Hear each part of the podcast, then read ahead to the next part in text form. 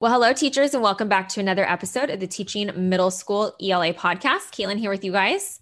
And Jessica. And today we're talking about a mistake you may be making at the start of any unit in your classroom. So it'll be, I'll be curious. Do you think you're doing this? Yes. Or are you like, nope, girls, I'm on it? I like that. I like the title of it too, because sometimes it's like, oh, I didn't even realize, right?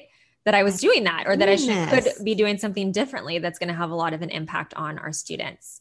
For so sure. We're going to be talking about kind of how we begin and how we do the planning for the beginning of any unit. We're talking about any like novel unit or short story unit or poetry unit or standard unit.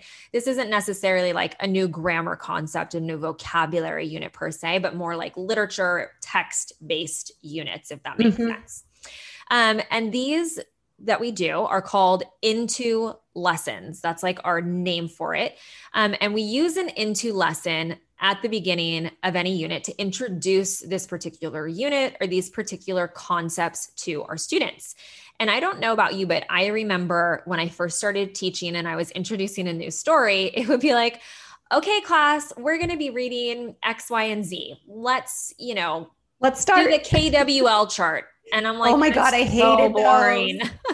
I mean, it's great, like in some ways, but it's so boring to introduce Is it the unit. I actually liked it for certain things that we did. Okay. Very select few things. I'm not a fan of KWL, but that was just my personal preference. But yeah, you're right. It's like you just started the unit. There wasn't a lot of thought, at least on my part, yeah. about hooking my students or giving them context and background information before we started. And then once you and i kind of started working together started developing this um, teaching philosophy of using an into through and beyond lesson which is actually what we'll be talking about on the podcast for the next three weeks we'll be breaking those apart. Um, it really did change a lot of my teaching style. It helped me plan more effectively and it made my lessons stronger. Yeah, absolutely. And what's great is when you can hook your students, and I'm sure this is what you're going to talk about um, before you start teaching the lesson, they're so much more likely to engage and to participate. I, it's kind of like having a hook, you know, at the beginning of an essay when you're writing about a problem solution topic or something like that, that you want people to be engaged with your topic before you start diving into all of the true meat and content of that essay. Absolutely. Yeah. It's all, I think, all about hooking our students mm-hmm. and getting them engaged and excited from the get go.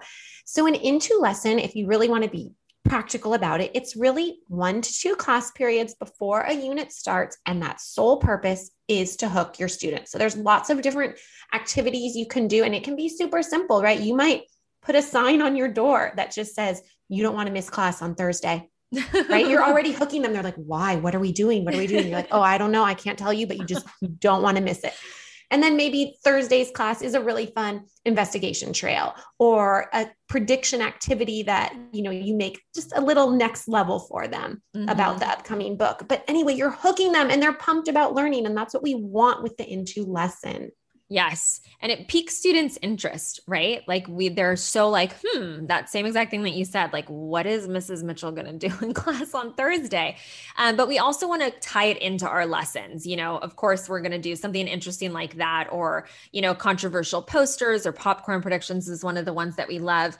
Um, so it's not only hooking them and engaging them, but it also serves more of a purpose in that it's giving them background information about the text that you're going to be reading. So, for example, the controversial poster answers that I use for our Romeo and Juliet unit, mm-hmm. they're not just like random controversial questions, right? They're questions that have to do with the play and the overall themes of the play that I'm going to give my students that get them arguing with each other about their answers to those questions, which I think is really an exciting way to get them in, interested right in the themes and the larger themes that we'll right so what did you do you put the posters around your classroom right with different Yes, different questions on them. Okay. Yeah. So it was like, you know, is there an age that's too young to marry? Is true love possible at first sight? Questions like that.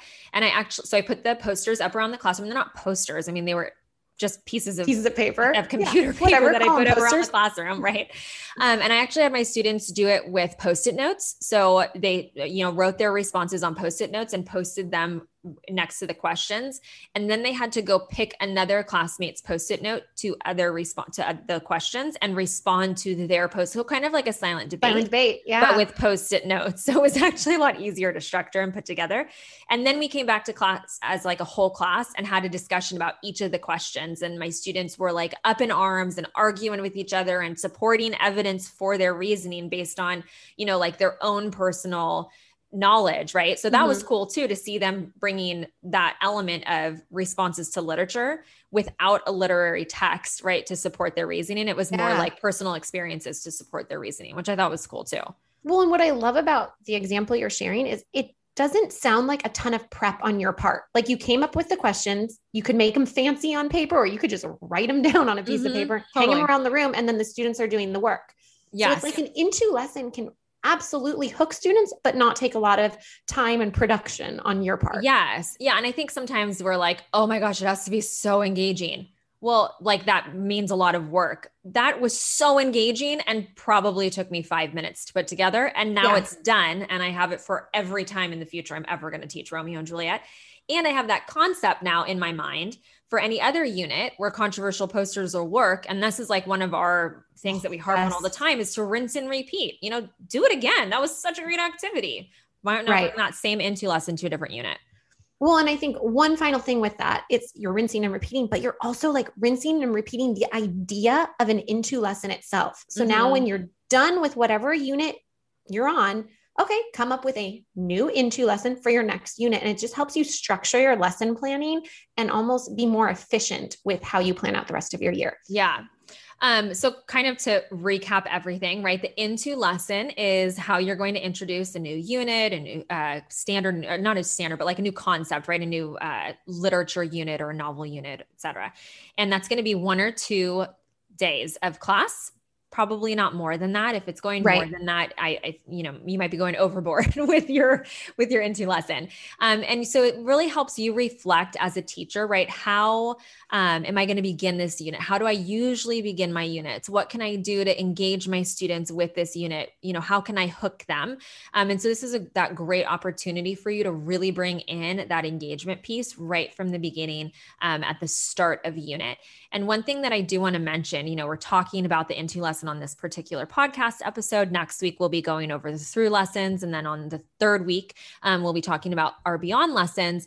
But this might be the first time you've kind of ever heard us talk about this concept of into, through, and beyond. And we, I guess we've kind of dubbed it like the EB lesson planning approach, if yeah. you will, um, because it is how we plan all of our lessons for our EB Teachers Club. It's how we planned all of our lessons for our EB Writing Program. It's how we plan any resource that we create really comes through this lens of what's an into lesson for this particular concept or unit?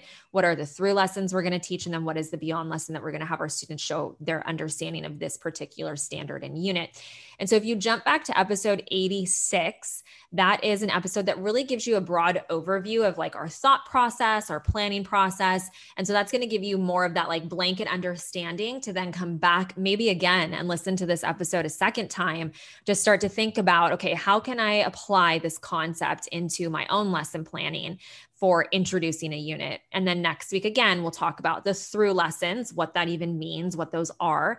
And then on the third week, we'll talk about our beyond lessons following that into, through, and beyond approach. So we challenge you this week when you're, you know, you're listening to this episode and it's fresh in your mind Think about an into lesson you can do with your own students. Keep it simple, but keep it engaging and let us know how it goes. Yes. Uh, tag us on Instagram, you know, send us a DM so that we know that you are using it or if you have questions, anything like that. We're at EB Academics. Please feel free to reach out to us. I will always respond. Even if I respond like three days later, I will always get back to you on Instagram. so don't fret. All right, you guys, thanks so much for joining us. Make sure that you come back next week where we'll be talking about the second part of our EB lesson planning approach, which is talking about the through lessons those are really the heart and the meat of your units. All right, we'll see you guys next week. Have a great one. See you then.